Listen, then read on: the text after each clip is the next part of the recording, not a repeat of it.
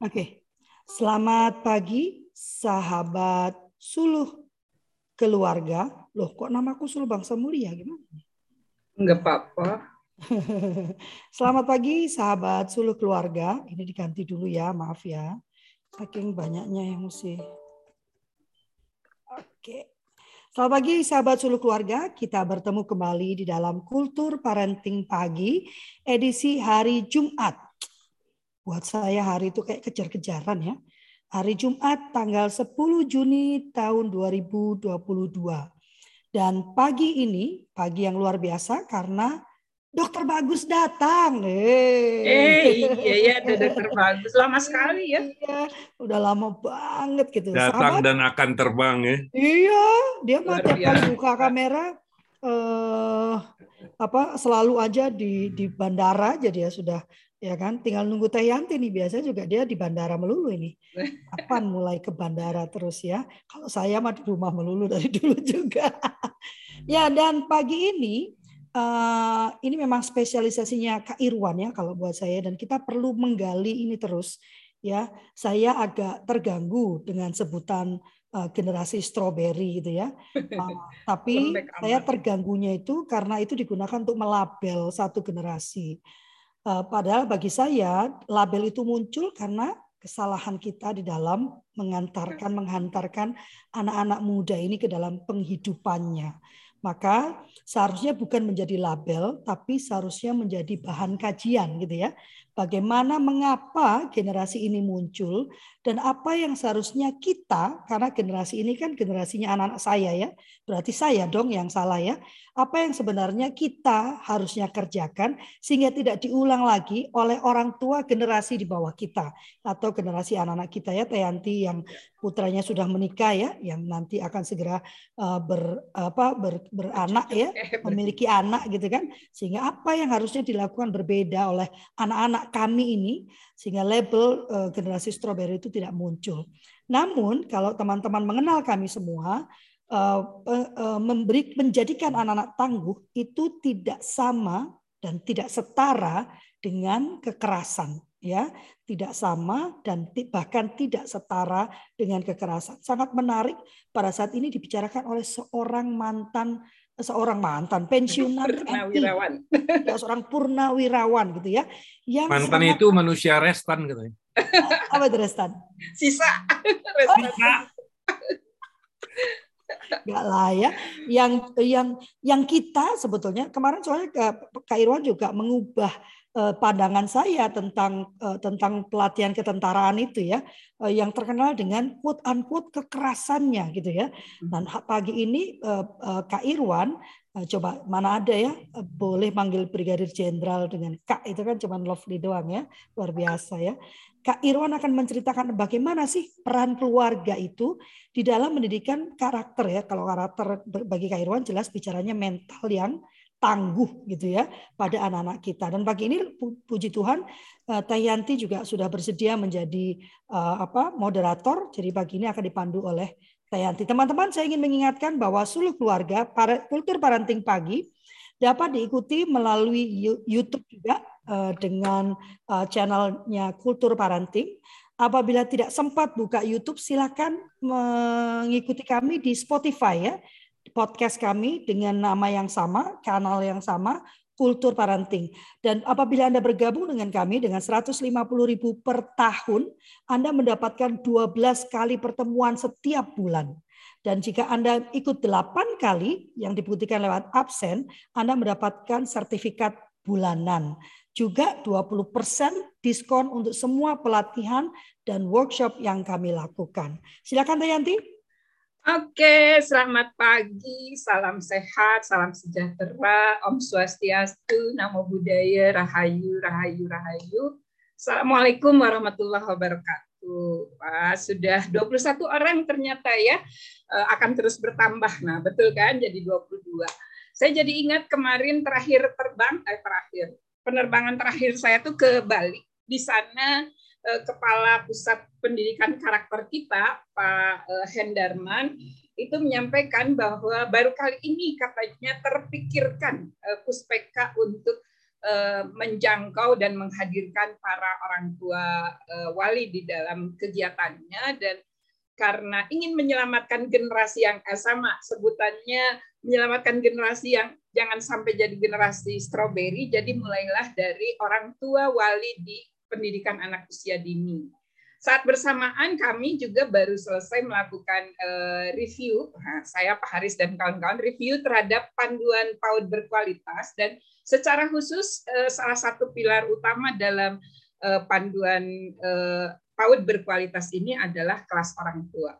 Sayangnya investasi negara terkait hal ini masih sangat minim, bahkan karena tidak berani gitu, nanti kan dituntut apa berapa alokasi anggaran yang disediakan, ternyata untuk kelas orang tua di anak usia dini hanya 2 kali dalam 1 tahun. Kebayang nggak? Itu biasanya pas pertama dan nanti pas mau masuk ke sekolah berikutnya gitu ya, ke SD gitu. Nah, ini memang jadi tantangan terbesar kita ya, ketika kita sama-sama melihat parenting ini jadi sebuah apa ya, bahkan jadi darurat ya, meskipun Mas Menteri menyampaikan darurat itu ada 3 yang akan diantisipasi melalui PAUD berkualitas, salah satunya gitu ya, apa itu, kekerasan tadi ya, terus stunting, dan satu lagi ekstremisme atas nama apapun lah itu gitu ya, yang menyebabkan kekerasan juga sih ujung-ujungnya. Nah, hari ini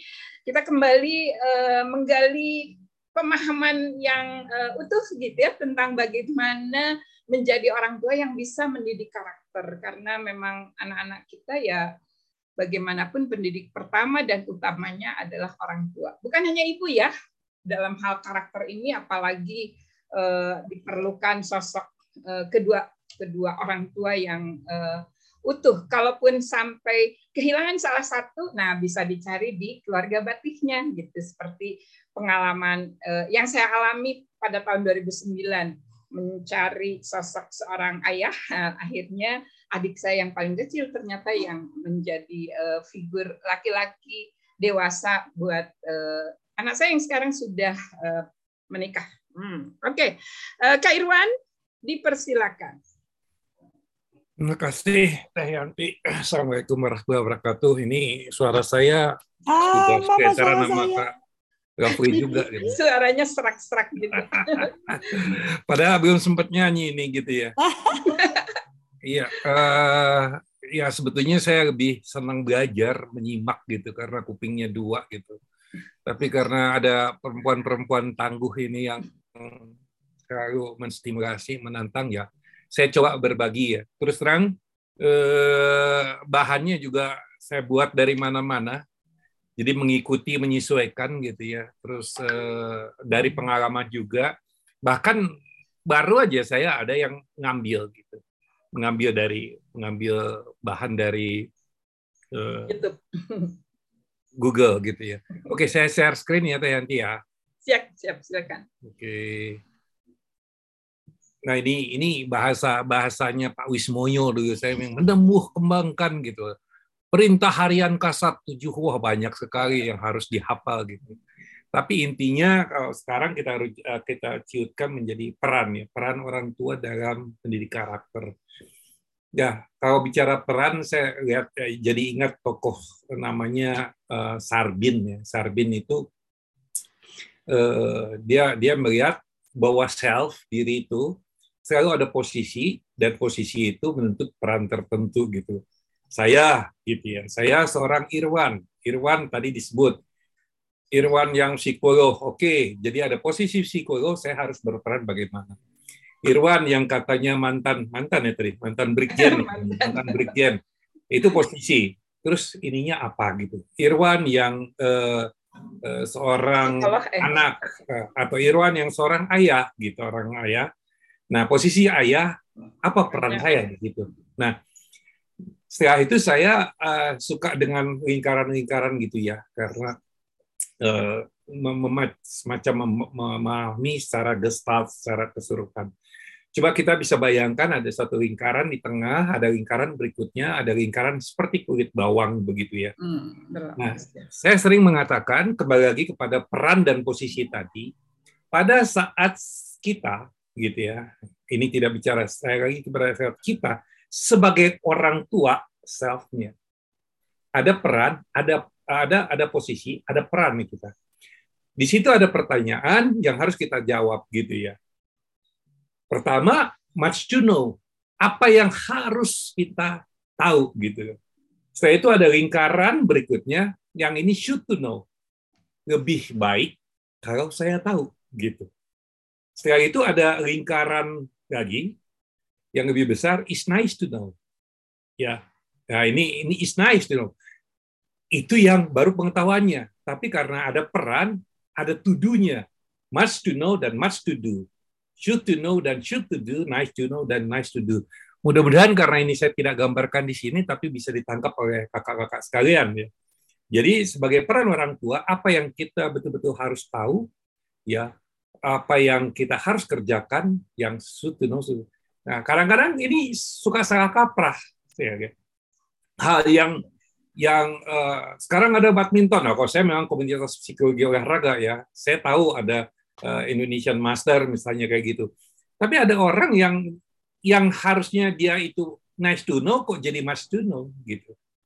Nah, kita kembalikan lagi first in first. Sekarang kita sebagai orang tua apa yang harus kita tahu dan harus kita kerjakan. Ya, saya selalu bersuka ya namanya orang tua itu sukanya tuh kan berfilosofi gitu ya. Filosofi gitu kan. Di sini juga ada teman-teman psikolog nih gitu kan, dari Balikpapan ada istri juga gitu ya. Sebenarnya kita kembalikan hakiki manusia itu apa? Sama, saya selalu mengatakan seperti makhluk Tuhan yang lainnya gitu ya. Hakikinya makhluk Tuhan itu to give the others, dia memberi.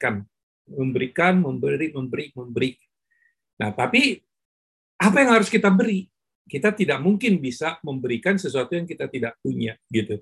Termasuk tadi, pada saat kita ingin menanamkan karakter pada anak-anak, bagaimana kita bisa memberikan kalau kita sendiri tidak punya gitu. Nah, selanjutnya sebagai ini juga kita disediakan alam untuk kita belajar dari tumbuh-tumbuhan, dari binatang, fauna, flora itu tempat kita belajar gitu. Bahkan dari yang benda yang kita bilang benda mati pun kita belajar gitu ya. Kita datang ke pantai, kalau kita jadi ahli hikmah begitu kan, kita lihat ada karang yang begitu kuat kok bisa hancur oleh sesuatu yang lembut namanya air, tapi dengan suatu kontinuitas yang panjang. Nah ini nama yang beken ya, kalau kita bicara pendidikan, bicara pribadi itu muncul namanya Piaget, misalnya Erik Erikson, Sigmund Freud. Nah, sekarang saya ambil aja lah salah dua mungkin nanti, Sigmund Freud. Sigmund Freud ini dia selalu bicara id, ego, superego gitu ya. Id itu yang pertama lahir, manusia itu membawa id-nya ini. Id-nya ini sifatnya wish fulfillment ya. Pokoknya dia pengen apa yang dia ini, dia pengen dipuaskan gitu. Kalau mungkin bahasa spiritualnya seperti nafs ya, nafsu gitu ya. dia lapar, dia teriak, dia pengen ini, dia minum, dia ini segala macam ya, termasuk yang kebutuhan-kebutuhan yang primer, yang primitif. Nah, tetapi karena dia berhadapan dengan dunia luar ya, harus ada pengendali. Nah, kalau yang tadi itu ada primary process, ego ini adalah secondary process. Jadi sebetulnya salah kalau menurut saya, kurang tepat kalau ada istilah egois. Egois kan egonya kuat, bagus kan egonya kuat. Kenapa? Nanti saya terangkan. Mungkin yang bagus itu maksudnya adalah egosentris, jadi mengarah kepada ego. Ego ini fungsinya dua gitu ya. Dia secondary process. Pertama yaitu reality testing. Ya, ada anak-anak dia haus, dia pengen ngambil minum. Sebentar, itu minumnya untuk tamu gitu. Bukan untuk kamu. Sebentar, itu bukan air, itu bensin gitu. Itu air keras, itu nah seperti itu ya. Jadi dia yang berhubungan dengan dunia nyata. Setelah itu ada fungsi lain namanya defense mechanism. Mekanisme pertahanan diri, ya kan? Nah, mekanisme pertahanan diri ini lah yang diperlukan. Tapi kebanyakan defense ini menjadi tidak sehat. Gitu. tidak sehat. Jadi ada seorang ibu yang bermasalah dengan suaminya, lah anaknya laki-laki mirip muka suaminya pada saat nyusuin gitu ya. Ini kan merasa nyusuin suaminya, mantan, kalau itu namanya mantan gitu kan. Dia begitu bencinya gitu. Tapi yang keluar dia tidak boleh benci karena ini anaknya. Keluarlah defense mechanism yang mungkin disebut reaksi formasi. Terbalik ya, wah kayaknya sayang menjadi proteks segala macam gitu. Nah, hal yang penting lainnya adalah superego konsepnya ini. Superego itu ada dua, ada ideal ego atau conscience gitu ya. Nah, kalau kita memahami ini dalam konsep besar, udah itu kita kuasai ini, kita punya kreatif, inovatif, luar biasa. Kakak-kakak mungkin pernah ingat ya, ada Tom and Jerry ya. Tom and Jerry itu sebetulnya pemutarbalikan antara ideal ego dan conscience. Kucing itu figur otoritas, tikus itu ya ininya rakyat yang diatur oleh si kucingnya gitu. Tapi karena itu dimainkan terus, itu ada pembalikan ideal ego dan super ego tadi, ideal ego dan conscience tadi. Nah, pengisian ini yang penting juga kakak-kakak sini yang berkesimpulan dalam pendidikan gitu ya. Dulu ada P4 antara benar dan tidak benar karena apa? Karena yang harusnya disampaikan dalam ideal ego tetapi dia disampaikan dalam conscience. Jadi dinilai, dihukum, diapa kayak gitu ya. Nah, inilah penanaman doktrin yang kurang pas gitu. Nah, ini ada tokoh lagi yang namanya Maslow gitu. Dia melihat manusia itu pada kelas yang mana.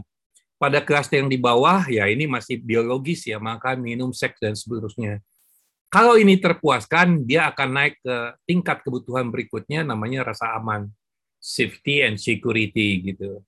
Udah merasa aman bahwa sekarang makan, besok juga masih ada makanan, udah itu dia butuh untuk orang lain, butuh kasih sayang, afeksi, menjadi anggota kelompok gitu. Saya jadi anggota voli, saya jadi anggota ini, kok jadi anggota terus ya? Oh, ternyata saya juga punya kebutuhan yang lain. Penghargaan. Ya banyak kelompok sosial, tapi kok nggak ada jadi ketuanya ya, kok nggak jadi sekretaris ya, kok nggak jadi jabat ya. Jadi ada harga diri. Selanjutnya yang tertinggi adalah aktualisasi. Ya. Tapi saya dengar sebelum Maslow meninggal sendiri, dia juga, ini seakan-akan digambarkan kan ini besar sekali, lanjut. Tetapi tidak harus demikian. Mungkin saja piramid ini terbalik gitu ya. Nggak harus makan bagaimana supaya merasa aman, baru sosial dan penghargaan gitu ya. Makanya kalau ada konsep di semua agama, saya kira sama ada konsep puasa. Puasa itu kan menahan makan, menahan apa gitu. Jadi pengendalian ini. Jadi mungkin saja kebutuhan ini nggak usah terlampau besar, tapi dia bisa menaik kepada kebutuhan yang lebih tinggi, yang lebih unggul, yaitu mengaktualisasikan diri. Kembali kepada yang tadi, kita hanya bisa memberikan apa yang kita berikan. Artinya dalam mengaktualisasi tadi, pertama yang harus kita ketahui adalah jati diri kita gitu ya. Nah, si anak juga dia harus kita bimbing untuk mengetahui jati diri dia. Ya. Oke. Maaf, ini yang saya barusan ngambil nih sambil ngobrol-ngobrol tadi. Jadi ada dan langsung diterjemahkan pakai Word. Jadi bahasanya kalau agak kepleset. Jadi yang perlu kita ketahui memang pada masa bayi ada developmental task. Jadi ada tuntutan perkembangan dari kecil sampai lansia pun ada tuntutan perkembangan manusia itu. Jadi periode yang sampai usia 18 bulan ini disebut dengan kepercayaan dan tidak percayaan. Bayi datang di lingkungan baru dari rahim ibunya membutuhkan makanan. Nah, ini ibunya memberikan dengan kasih sayang, dia akan percaya kepada dan dia akan mulai mengenal siapa orang yang sayang kepada dia dan dia mulai membentuk kepercayaan. Jika permasalahan di sini, ini akan menjadi permasalahan di masa dewasanya. Sigmund Freud juga membagi tiga itu kan. Jadi ada fase oral, anal dan phallic gitu kan. Jadi fase yang oral artinya erogenous zone, area sensitifnya adalah di mulutnya gitu. Kebutuhan dia adalah sucking itu adalah menghisap gitu ya. Nah, seringkali lupa, memang dia dan makan juga di situ kan. Tapi zaman-zaman berikutnya diganti botol ya, ASI diganti botol dan seterusnya itu dan ada yang tidak sesuai gitu ya. Jadi ada ketidakpuasan. Apa yang kau ini terjadilah namanya fiksasi. fiksasinya kepada masa oral. Nah, dia berkembang kayak spiral gitu ke atas. Sehingga pada masa dewasa akan kembali lagi bagaimana dia memuaskan oralnya. Oralnya gitu. Misalnya ya tukang gosip, ya positifnya dia bisa jadi trainer, bisa jadi guru, bisa jadi penasihat, jadi coaching gitu. Tapi mungkin juga dia adalah orang yang fiksasi oral gitu. Jadi sebetulnya dia sedang memuaskan dirinya sendiri juga. Itu kata Sigmund Freud, bukan kata Irwan ya.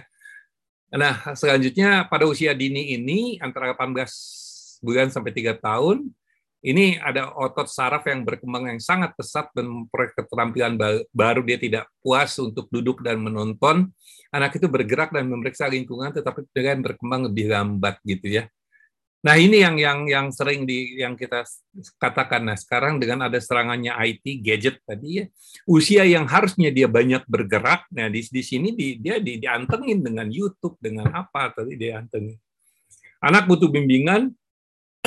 Dalam krisis ekonomi, keraguan dihadapi selama periode ini masalah kritis dan atas kemandirian ya. Memang dia belajar, dia kadang-kadang kan pengen ditemenin, pengen apa, tapi dia diajak untuk yang dia passion, yang suka, sehingga dia mengeksplor sendiri lingkungannya gitu ya. Oke, saya lanjut saja. Ini bisa di-searching tentang developmental past psychologist. Tahap ini berlangsung, kalau Freud juga sama, dia sampai 6 tahun, katanya perkembangan yang ini, kalau Erik Erikson itu, ya sepanjang hidupnya itu tetap terjadi suatu perkembangan. Ini inisiatif versus rasa bersalah. Setelah rasa kemandirian terbentuk, anak ingin mencoba berbagai kemungkinan. Pada saat ini, kemauan anak untuk mencoba hal-hal yang difasilitasi atau dihambat gitu ya. Dan jika pengasuh mengakui upaya kreatif anak yang mencoba melakukan kegiatan didorong krisis akan diarahkan ke arah yang menguntungkan dan hasil yang diulang. Maka dari inisiatif masa depan dan jika anak mengembangkan perasaan bersalah tentunya akan sebaliknya gitu kan. Pada 3-5 tahun itu dia eksplorasi, dia membuat sana, membuat sini gitu ya. Nah, seringkali kan karena mungkin takut memecahkan, jadi banyak forbidden area gitu kan. Oh dia tidak boleh ini, tidak boleh. Jadi kepercayaannya justru akan menjadi inisiatifnya menjadi berkurang karena timbul rasa bersalah. Saya pernah ceritakan kan, saya mecahkan gelas waktu kecil itu pakai kaca itu dicoret ke kuku, nggak sakit tapi sakitnya di sini gitu. Pada saat saya dewasa, gua nggak ada yang marahin lagi, nggak ada yang nyiksa lagi. Mungkin unconsciousness dalam bawah sadar saya demikian. Saya pecah-pecahin aja, makanya dipanggil si bahe ini masih bahe, numpah-numpahin aja gitu. Selanjutnya, ini masa akhirnya ini sampai 12 tahun, banyak yang neuro-neuro, teman-teman neuroscience kan, sebetulnya 0 sampai 12 tahun ini yang memang ini, karena berikut perkembangan. Pada ini mengembangkan tentang perhatian lebih banyak, membutuhkan lebih banyak, sedikit tidur katanya. Kekuatan yang lebih cepat, ya saya ingat juga, saya sendiri kalau memproyeksikan diri saya, ya main bola lah ke lapangan, datang ke rumah, kata orang Sunda itu bobolokot, kotor segala macam. Ibu saya orang pembersih, ayo udah mandi segala macam, ya udah. Itu konsekuensi gitu ya. Anak bertujuan mengembangkan perasaan kompetensi, bukan ketidakmampuan. Keberhasilan dalam usaha mengarahkan perilaku rajin lebih lanjut, hasil kegagalan mengembangkan perasaan rendah diri. Ya, jadi di sini dia harus bisa diajarin, nanti saya akan sampaikan juga di nilai-nilai olimpisme kalau di olahraga gitu ya. Jadi bagaimana kita tetap bisa sportif, menang maupun kalah itu soal yang lain. Kalau kita lihat di sepak bola sekarang kan banyak teknik, ya, dia yang nabrakan diri, dia yang jatuh, orang lain yang kena kartu merah. Nah, saya itu ada teman setimnya malah marah-marah, kamu bukan main sepak bola gitu ya, karena kamu tidak sportif. Seperti gitu. Oke, saya lanjut. Ini kalau ini udah pada masa remaja, ya pubertas ini memang storm and stress dibilangnya, periode badai dan stres. Karena satu fisik, kamu masih kecil, satu fisik, kamu kan udah besar gitu ya. Jadi dia sebetulnya posisinya yang mana, disalahkan ya. When I do right, no one remember. When I do wrong, no one forget. Nah ini kan yang menjadi permasalahan di situ. Selanjutnya teman-teman, kakak-kakak sekalian, nah ini nilai-nilai Olympisme yang saya katakan tadi. Ini juga selalu kita ajak ke sana gitu ya, ajak ke sana tujuan jangka panjang, masalah kedamaian, tidak ada diskriminatif, ya. Jadi juga saya juga nggak tahu ditanamkan bagaimana gitu. Tetapi misalnya ada teman-teman saya yang makan di rumah, udah itu gelasnya saya tuh beda sendiri gitu ya. Kalau kita datang juga di kantor-kantor kan sering kalau gelasnya bos itu kan gede gitu ya. Nah, saya nggak mau, saya pengennya bareng aja sama teman-teman gitu. Nah, kalau ini juga saya belajar dari teman-teman di Marinir, di Quantico juga dia begitu. Jadi si komandan justru dia orang yang pertama akan mendaratkan kakinya di medan perang dan dia perang yang terakhir gitu ya. Dia selalu mengutamakan anak buah gitu. Artinya mengutamakan the others, orang lain. Gitu. Friendship, kepersahabatan, solidaritas, kejujuran, adil, wajar, excellence, fun, kesenangan, respect. Ini nilai-nilai yang ada di Olympism. Jadi pada saat anak-anak ini juga kita ajak berolahraga, ya, olahraga. Ini ditanamkan secara bertahap, bertingkat, berlanjut, katakan demikian. Misalnya dia main sepak bola ya, kalau dulu saya ingat, metro itu apa? Menang, tong raya omong, bukan Metro TV gitu ya. Jadi kalah dan menang nggak usah banyak omong nggak. Kenapa? Karena punya tujuan jangka panjang, bukan soal kalah menang, tapi saya sendiri punya peningkatan nggak? Tim kita sendiri punya peningkatan nggak? Kita lebih kompak nggak? Kita lebih kuat nggak? Kita lebih apa nggak gitu? Jadi tujuan itu bukan menang sesaat, bukan jangka pendek itu, tetapi ke depannya gitu. Ya kan, saya itu peaceful tadi, menang Kongres Umum tadi kan. Jadi kedamaian yang dicapai, oh ternyata kita jadi banyak teman, ternyata kita jadi banyak belajar bahkan dari musuh, lawan kita bertanding seperti itu. Tidak ada diskriminatif ya, seringkali kan misalnya, ingat saya dulu sama seangkatan sama anaknya Pak Solihin kan pernah bawa ngambil anak ya. Ambil anak tuh satunya dari Kongo gitu kan, hitam gitu, wah dikata-katain gitu kan, education black children katanya kayak gitu. Itu awalnya nggak apa-apa, itu natural, tapi bagaimana diberikan suatu pengertian sehingga terjadi mutual understanding gitu, persahabatan gitu dengan siapa saja. Oke. Nah ini kerjasama, memang juga saya baca di Kultur ya, ada buat buku yang bagus. Di situ juga ada olahraga yang harus dipilih untuk anak-anak, jangan yang sifatnya fight dulu waktu dekat, tapi yang sifatnya teamwork dulu yang kita berikan. Selanjutnya, nah ini fenomena. Kalau kita lihat sekarang apa yang terjadi gitu ya. Banyak sekali saya baca status WA di Facebook keluhan gitu ya, aduh hujan, aduh dingin, aduh semuanya nggak ada yang salah, padahal itu pemberian yang terbaik dari Yang Maha Kuasa. Ada yang WA ke saya ya, nggak tahu saudara dari mana, karena saya sekarang lagi cari saudara, saya pakai T kan tentu orang Melayu Sumatera Timur katanya dari Medan sana. Tiba-tiba ada yang manggil Uwa, ada yang manggil Om gitu ya, terus dia tanya, Om ada yang wah kalau cari kerja di Bandung mudah nggak ya? Jadi carinya tuh yang mudah gitu, carinya tuh yang tintas. Gimana ya caranya supaya bisa psikotes? Gimana ya saya supaya saya bisa masuk itu gitu kan? Bukan mencari bagaimana ya supaya saya mengetahui diri saya, bagaimana saya mengembangkan, bagaimana ya pekerjaan apa yang cocok untuk saya. Bukan bertanya kepada itu, tapi keluhan-keluhan dan mencari-cari kemudahan. Ini adalah fenomena. Tadi Pak Karofli juga menyinggung tentang stroberi tadi. ya kita juga patut mengintrospeksi diri kita sendiri. Apakah memang kita yang salah ya memberikan jalan pintas ya? Karena kayak dulu saya bisa dibebaskan oleh ayah saya dari Jalan Bengawan itu di daerah bawah ya, di daerah dekat Cicada sana. Itu saya naik sepeda ke Lembang, kelas 5 SD, kelas 6 SD gitu. Ya tapi pada saat itu juga mobil juga masih terbatas ya. Kalau sekarang trafiknya seperti itu, kita berikan nggak anak umur yang tadi 10-11 tahun gitu untuk naik sepeda sejauh itu gitu kan. Ya memang tantangannya berbeda. Kita mesti cari ataupun perhatikan lingkungan yang mana yang betul-betul mampu memfasilitasi dia, tetapi tadi tetap memberikan rasa aman.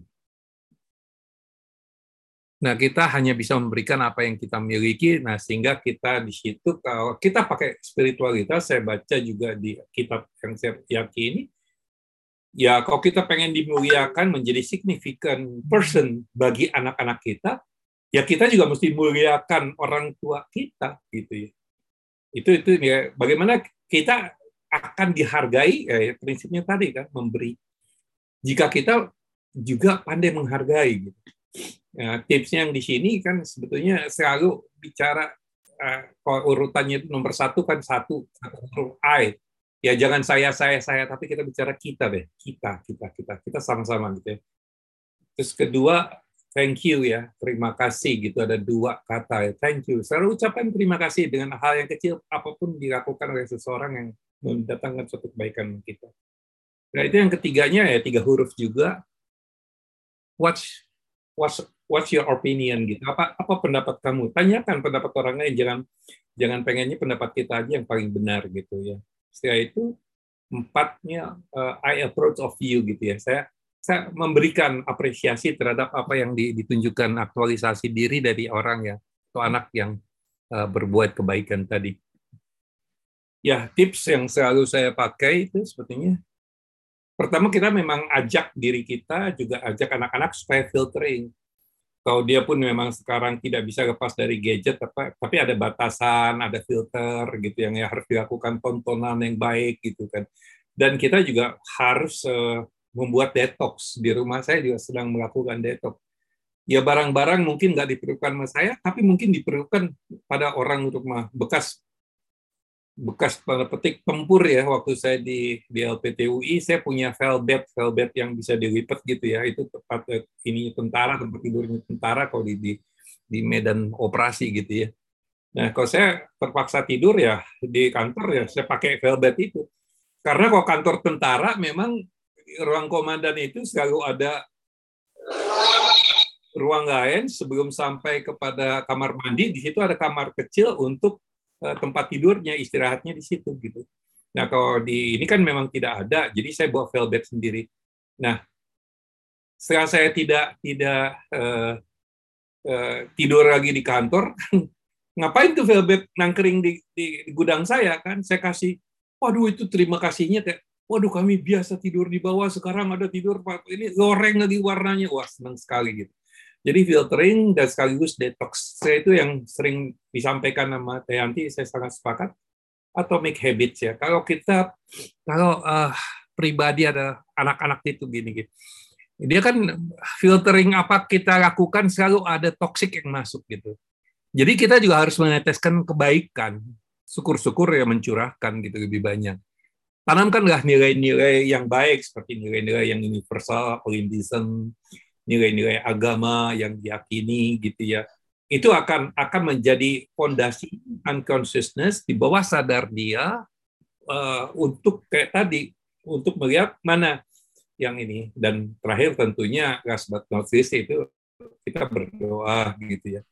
Karena ada selalu doa yang saya lakukan ya saya bilang ya Tuhan saya berlindung kepadamu dari nafsu yang ingin berbuat maksiat, tidak ada rasa takut kepadamu, hati yang tidak khusyuk, doa yang tidak dijabah, dan amal yang tidak terima gitu kan. Semua yang menentukan kan Tuhan.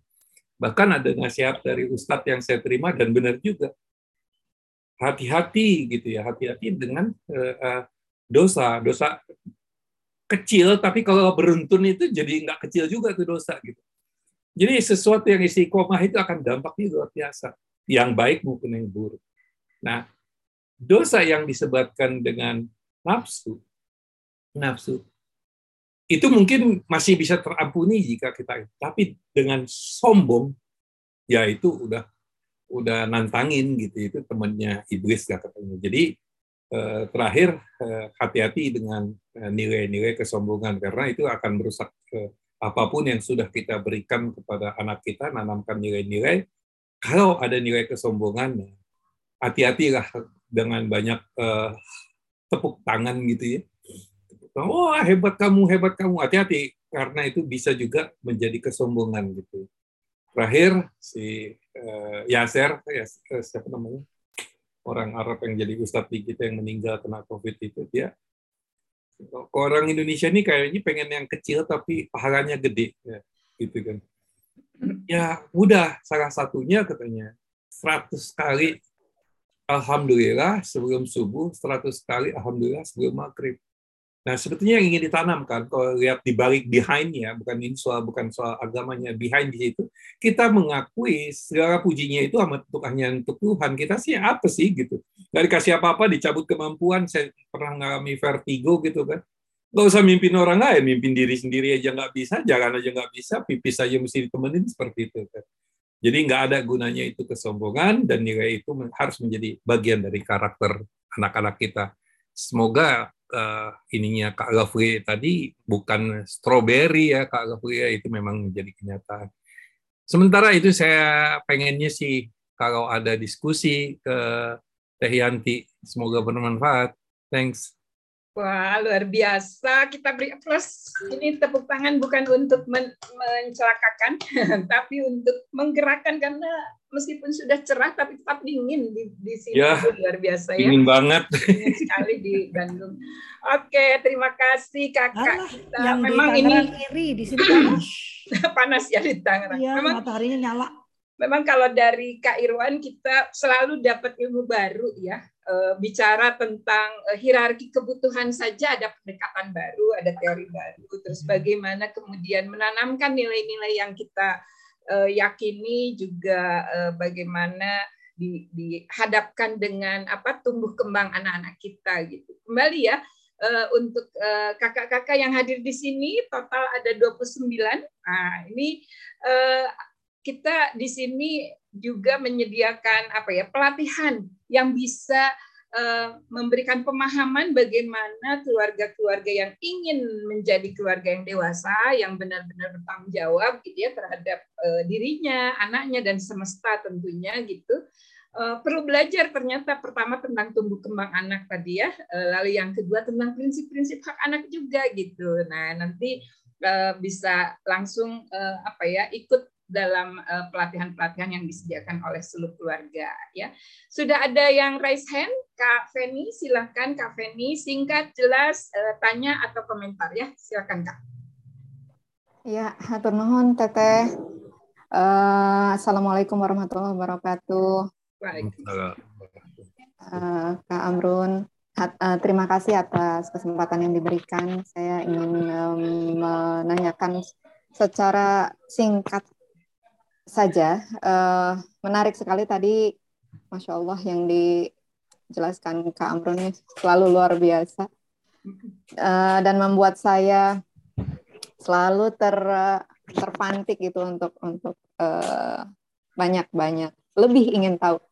Yang ingin saya tanyakan Kak Irwan, menurut Kak Irwan sendiri, menurut mungkin nanti teman-teman juga di sini bisa memberikan insight baru, insight gitu ya, mengenai kurikulum yang ada di negara kita sekarang. Apakah kurikulum di negara kita itu sudah cukup untuk yang sekarang ini ya, Kak Irwan, terutama untuk kurikulum yang baru sekarang, di mana kita sudah berkali-kali di Indonesia itu, sebatas pengetahuan saya sejak zaman Presiden Soekarno sudah kurang lebih mungkin 12 kali pergantian kurikulum. Tapi apakah dengan seiring ada stigma bahwa ganti menteri selalu ganti kurikulum? Tapi menurut saya pergantian itu adalah suatu keniscayaan ya. Keniscayaan, ya betul Teh Yanti. Kita mau tidak mau harus terus berubah dan bertumbuh gitu. Nah, menurut Kak Irwan sendiri apakah kurikulum di negara kita ini sudah cukup memenuhi atau mengarah kepada pembentukan kurikulum, pembentukan karakter peserta didik yang sesuai dengan tujuan kita. Itu aja, terima kasih Kak Irwan sebelumnya atas jawaban dan insight dari teman-teman juga. Terima kasih Teh Yanti. Assalamualaikum warahmatullahi wabarakatuh. Terima kasih. Silakan Kak Irwan, ini nanti kita saling melengkapi ya. Silakan ya, Kak Irwan. Yakin itu Teh Yanti yang akan melengkapi sama Kak Lopi gitu. Nah, kalau saya sendiri punya pengalaman gini, Kak Feni. Jadi saya pernah menjadi asisten deputi sosial budaya. Jadi analisis sosial budaya, waktu saya di sana memang mengkritisi kurikulum pendidikan 2013 gitu. Terus saya juga pernah, sampai saya datang ke Bapak Daud Yusuf waktu itu ya. Saya pertama datang, saya bilang, Pak Daud Yusuf, saya waktu Anda menteri, saya mahasiswa, saya ikut demo, tapi saya nggak ngerti sampai saya demo. Tahun 78 begitu. Yang ingin rame aja. Yang ingin rame. Nah, tapi yang saya bisa yang saya, kalau dari sudut pandang saya, ada satu hal, saya tidak yakin ada suatu kurikulum yang sebagus apapun di negara manapun yang bisa memenuhi kebutuhan gitu ya, karena manusia itu adalah unik, kepribadian itu adalah suatu yang unik, sehingga yang namanya dibuat dalam suatu bentuk klasikal kalau tidak bisa, sehingga kurikulum yang bagus tentunya harus mewadahi yang sekarang disebut kemerdekaan tadi ya, kemampuan yang unik dari si anak gitu yang harus diwadahi. Nah itu yang bisa komentar tentang kurikulum. Nah selanjutnya kembali lagi, saya tidak mau melepaskan kepada given yang sudah diberikan kepada saya dari Kak Gafri. Peran kita sebagai anak gitu ya. Jadi pengalaman saya juga melihat boarding school saja Kak, itu seringkali jadiin penitipan gitu sama orang tua yang tidak mampu mendidik anaknya. Itu kan suatu kesalahan gitu ya. Jadi kita kembali, oke, pendidikan ataupun sekolah itu membantu gitu ya. Tapi utamanya dari orang tua sendiri. Mungkin saya bicara sampai situ saja. Nah, kalau kurikulum yang jagonya ini Teh Yanti nih. Monggo kayak Teh Yanti.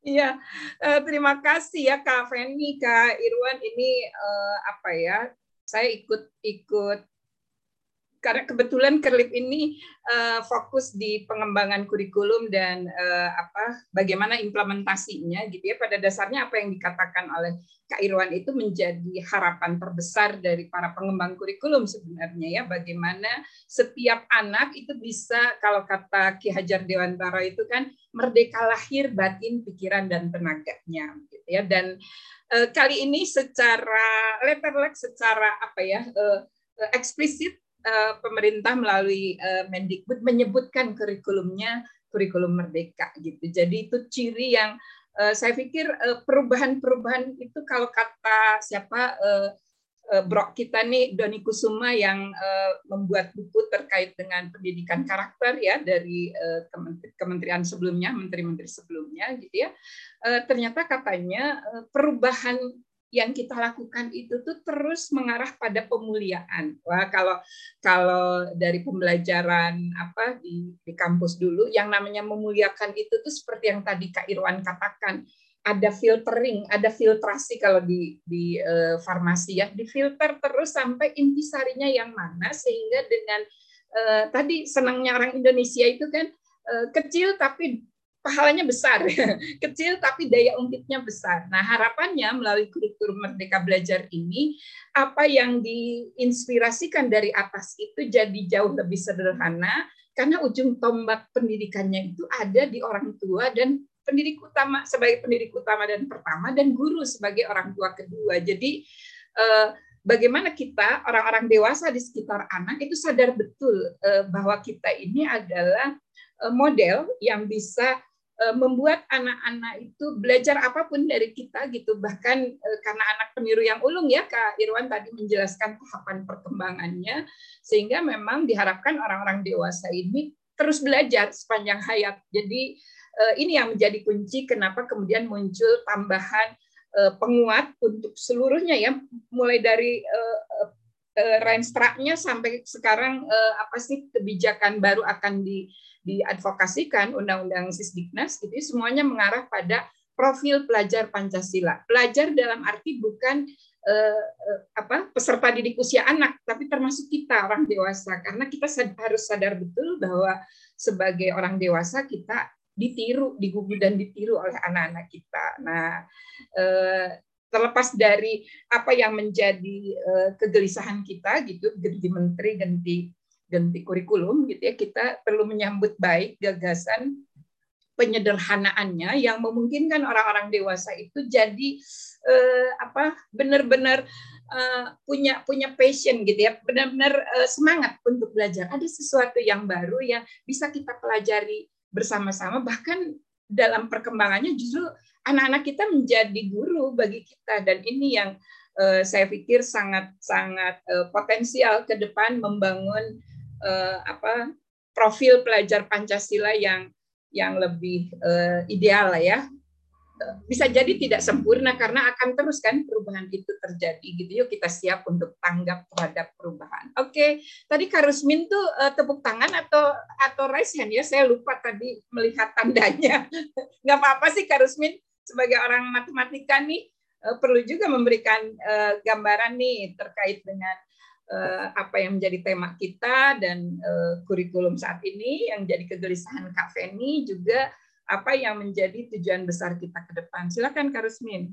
Iya, tadi saya tepuk tangan karena tepuk tangan. Khawatirnya ya, raise hand keburu. Bagus banget gitu. Tapi nggak apa-apa, saya juga mau terima kasih ya. Juga.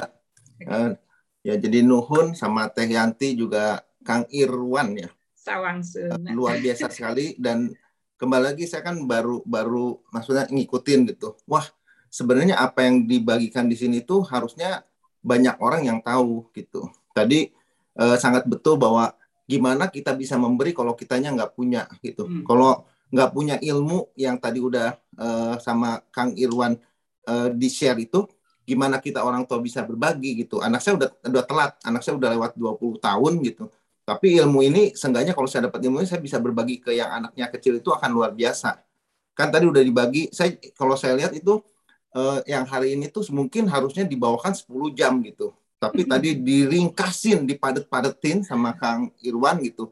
Tapi jadi, wah banyak sekali yang saya bisa belajar. Dari tadi dijelasin mengenai tumbuh kembang, itu luar biasa sekali seandainya orang tua tahu gitu. Wah, umur sampai 18 bulan ini yang dibutuhkan. Umur 18 bulan sampai 3 tahun tuh ini, 3 sampai 5 tahun tuh ini, 5 sampai 12. Kalau tahu kan kita bisa memberi yang benar gitu. Jadi waktu saya ingat-ingat lagi anak saya, wah kayaknya banyak yang salah ini gitu. Karena saya nggak punya ilmu itu, jadi saya nggak bisa berikan kepada anak saya. Juga tadi kan dibilang ada karakter Olimpism gitu. Dilihat, wah itu bagus banget kalau semua anak diajarkan memiliki karakter seperti itu udah jadi tuh bangsa kita juga akan jadi bangsa yang kuat gitu. Anak-anaknya punya mental yang bagus. Dan terakhir itu dijelasin mengenai apa, dari mulai dari filtering sampai ke nilai-nilai yang ditanamkan. Iya, itu wow gitu. Itu saya merasa kalau banyak orang tua terutama yang anaknya cocok ya di dalam tumbuh kembang itu, mereka mendapatkan itu, saya rasa akan lebih gampang untuk kita juga untuk mendidik anak, membesarkan anak, dan juga kembali lagi hasilnya akan luar biasa. Saya juga nggak tahu bagaimana nih untuk supaya banyak orang bisa mendengarkan apa yang udah diajarkan sama yang tadi udah di-sharing sama Kang Irwan. Tapi terima kasih banyak, Kang. Ini luar biasa ilmu buat saya. Makasih, Kang.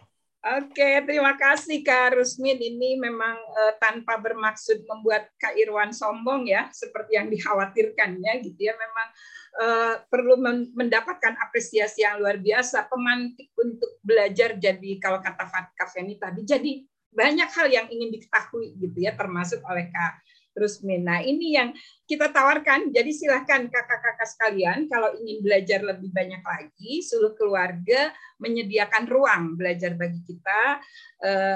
Yang ruang terbuka ada di seluruh keluarga, ada grupnya gitu ya. Ruang-ruang yang secara khusus belajar sampai bisa melakukan pencegahan ke arah disorder karena salah pengasuhan, itu ada pelatihan-pelatihannya. Juga ada pelatihan berjenjang sampai kakak sekalian, jika kita buka ruang untuk menjadi konsultan dalam pengasuhan. Kak Dwita salah satu yang luar biasa sampai melakukan remedial untuk pelatihannya. Nanti kakak juga berbagi lagi ya di Kultur Parenting. Silakan Kak Irwan sekaligus closing untuk pagi ini, biar nanti Kak Rusmin dan kawan-kawan makin penasaran untuk ikut seluruh keluarga secara keseluruhan. Silakan. Iya, makasih Teh Yanti, kakak-kakak sekalian. Terima kasih apresiasinya. Kalau saya gitu karena tua ya, jadi ngucap semua istighfar supaya jangan sombong tadi. Ya. Semua itu kan karena doa ya, karena kita bantu orang, terus orang itu ya kita lupakan, terus dia berdoa, ya dia orang terzolimi, malah dia yang Yang ingin saya sampaikan di sini ya mengingatkan diri saya sendiri gitu ya. First thing first, sebetulnya kita mesti memahami diri kita sendiri, setelah itu merumuskan saya ini siapa gitu ya.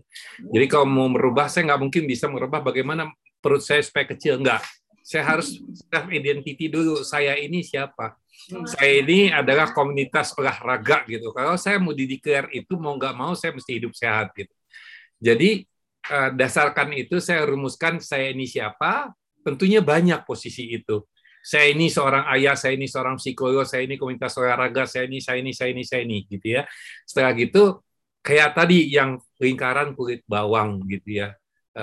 Saya senang Maka Alfri diajarin bahasa Inggris katanya. Jadi lingkaran yang pertama apa yang must you know, must to do for me as a role apa gitu. Sebagai peran saya sebagai psychologist, apa yang must to know, apa yang must to do, apa yang should to know, should to do, apa yang nice to know, nice to do. Sebagai seorang mantan prajurit yang prajurit jujur irit tadi gitu ya. Apa yang MTK-nya, STK-nya dan NTK-nya ya. Itu istilahnya must to know, should to know, should to know dan nice to know gitu ya. Nah, banyak peran-peran yang lain gitu ya. Silakan kakak-kakak juga merumuskan tadi. Iya. Di sini ada perempuan perkasa yang single parent gitu kan. Tadi ada cari figur ayah. Apa sebagai single parent apa yang must to know, must to do, should to know, should to do, nice to do. Demikian gitu ya. Sebagai seorang yang pemeluk keyakinan tertentu, sebagai seorang muslim, sebagai seorang Kristiani, apa yang must to know, must to do bagi dia? Nah, kalau dia ngaku Islam tapi laki-laki nggak pernah ke masjid ya. No way lah gitu kan, salah lah itu gitu kan. Seperti itu. Saya kira itu Teh Yanti, nuhun pisan semuanya, makasih atas apresiasinya. Semoga bermanfaat. Terima kasih Kak Irfan. Waalaikumsalam. Kita benar-benar mendapatkan ilmu yang luar biasa ya, yang membuat kita semangat untuk belajar lebih giat lagi. Yang perlu diingat, kita perlu tahu ujungnya itu identitas diri seperti apa sih yang ingin kita capai dalam waktu tertentu gitu ya, dan boleh kok perannya macam-macam seperti tadi Kak Irwan bisa sebagai ini apapun gitu, dan apa persyaratan yang perlu kita penuhi agar identitas diri kita itu benar-benar berwujud di dalam tindakan kita sehari-hari ya, biar ini jadi integral. Jadi integritas kita tuh dipertaruhkan bukan kepada orang lain, terhadap diri kita, visi kita ke depan, dan dengan demikian kita bisa bahagia lahir batin dan ya tidak terpecah gitu ya, karena kita menyatu dengan apa yang kita visikan tentang diri kita. Oke, Kakak Lovely, sebagai diskusi kita hari ini luar biasa ya. Silahkan Kakak Lovely seperti biasa dikemas, ditutup, dan diperkuat agar semua kakak di sini ke depan sudah mengajak paling tidak berapa orang ya? 3 orang. 3 orang per orang bisa jadi 3 kali 4 kali lipat, bisa jadi 100 orang ya. Silakan Kakak Lovely. Ya, terima kasih Kak Irwan. Ya, kan dibilangnya ya harusnya 10 jam, berarti perlu ada pelatihan khusus tentang itu Kak Irwan. Mana waktunya gitu ya. Memang kultur parenting pagi itu seperti teaser ya teman-teman ya, untuk memancing pemikiran kita, pemicu debat ya. Oleh sebab itu kami tidak punya, kalau teman-teman yang sudah lama ikut diperhatikan ya, tidak ada pembicara tetap ya. Kami berganti-ganti sesuai dengan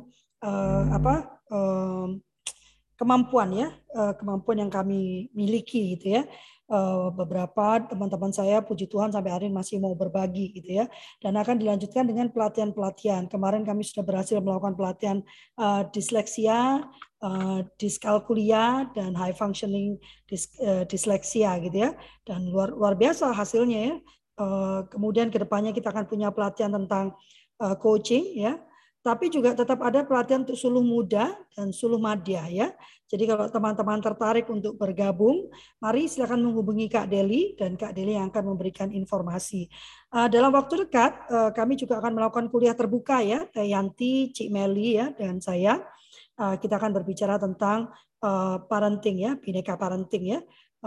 Dan kemudian juga ada kegiatan liburan untuk anak-anak. dalam bentuk English ya, Fun English in Metaverse.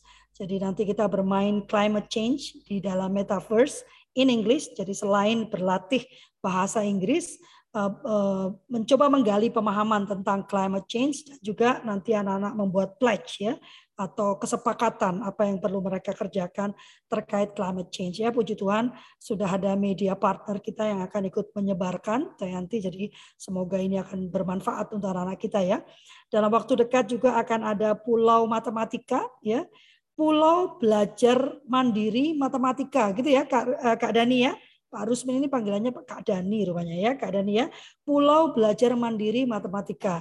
Dan bukan belajar menulis soal ya. Itu jelas bukan lovely banget ya. Saya tidak akan pernah menyediakan ruang untuk belajar cepat mengerjakan soal gitu ya. Ya, tetapi benar-benar anak-anak kita semua akan dipandu untuk memahami konsep-konsep matematika ya. Konsep matematis itu sebenarnya Kak Irwan ya, itu akan memandu karakter kita juga gitu kan. Karena orang-orang yang logis matematiknya jalan, dia akan menjadi orang-orang yang logis juga, jadi nggak akan nyerobot ya, ya kan, pasti antri dengan benar gitu ya. Karena seperti saya misalnya, saya tidak suka ke tempat umum apa ke public service ya, karena tidak bisa dihitung waktu lamanya, dan saya tidak suka segala sesuatu yang unpredictable itu, saya kurang suka ya. Ya hidup aja lah yang unpredictable, masa ngurus ATM aja masih unpredictable kan ya, sedih banget ya. Nah, kita akan bertemu lagi hari Senin. Senin siapa Kak Deli? Bentar ya. Tadi lama-lama suaranya merdu sekali. Benar-benar laki-laki. Oke, ini dia ada. Masih dicari. Minggu depan dengan Haan Garcia. Garcia ya, dia akan bicara intonasi bicara ya. Jadi intonasi Bapak Ibu itu penting juga, keras. Jadi kalau ngomong datar aja juga enggak menyenangkan gitu, atau tinggi terus. Juga. Jadi kapan naik turun intonasi ya, karena saya pakai intonasi juga. Kalau udah, jadi anak-anak saya tuh tahu kalau udah adek atau adek atau adek itu beda ya. Beda ya, mari kita belajar, karena Kak Ana Garcia juga berbasiskan neuroscience ya. Jadi kalau Kak Ana punya neurofigure talk ya, neuroedu talk dengan kelompok figurnya. Terima kasih banyak Kak Irwan. Sampai bertemu minggu depan, CCC. Kita mau ketemu lagi. Yeay. Kita CCC. Dan kali ini kita bisa nunggu sambil ngopi-ngopi CCC. Kalau kemarin kan nggak bisa ya, karena puasa. Kita berfoto dulu. Ayo pasang hatinya. 1, 2, 3. Sudah ya. Kak Isti, saya minta waktu loh ya. Berbagi loh ya. Ya, minta jadwal. Ya, saya tuh tukang minta jadwal. Ayo teman-teman. Si di mute itu. Iya, masih di mute Kak Isti. Istinya sibuk pasang. Ayo. Lagi di jalan kelihatan. Iya. Pak Irwan nanti bagi saya kontak Kak Isti ya. Iya, oke. Ya, nanti kita atur untuk bulan depan. Teman-teman yang ingin berbagi juga ya, saya sangat membuka kesempatan, karena Kultur Parenting pagi ini membagikan visi-visi ya, point of view parenting dari banyak orang, sehingga kita bisa memilih sesuai dengan visi, misi, dan tata nilai yang dianut oleh keluarga kita masing-masing. Terima kasih banyak, dan saya meminta maaf yang sebesar-besarnya apabila ada pernyataan, perkataan, atau sikap yang kurang berkenan. Kami tidak ingin merendahkan, kami tidak ingin memojokkan, tidak ingin menghakimi, bahkan tidak juga bermaksud menggurui. Kami hanya ingin membagikan apa yang menjadi keyakinan kami sehari-hari, dan yang paling penting, apa yang juga kami kerjakan dalam kehidupan kami sehari-hari. Terima kasih banyak. Wassalamualaikum warahmatullahi wabarakatuh. Tuhan memberkati. Selamat akhir pekan. Selamat akhir pekan. Iya kan Jumat, besok udah. Iya benar. Oke. Izin cabut. Terima kasih Kak Irwan. Sami-sami. Terima kasih. Hatur nuhun Kang Irwan, Kang Dani. Hatur nuhun Kang Irwan, Teh Yanti. Hatur nuhun Kak Irwan ya nanti ya. Yanti izin pamit ya.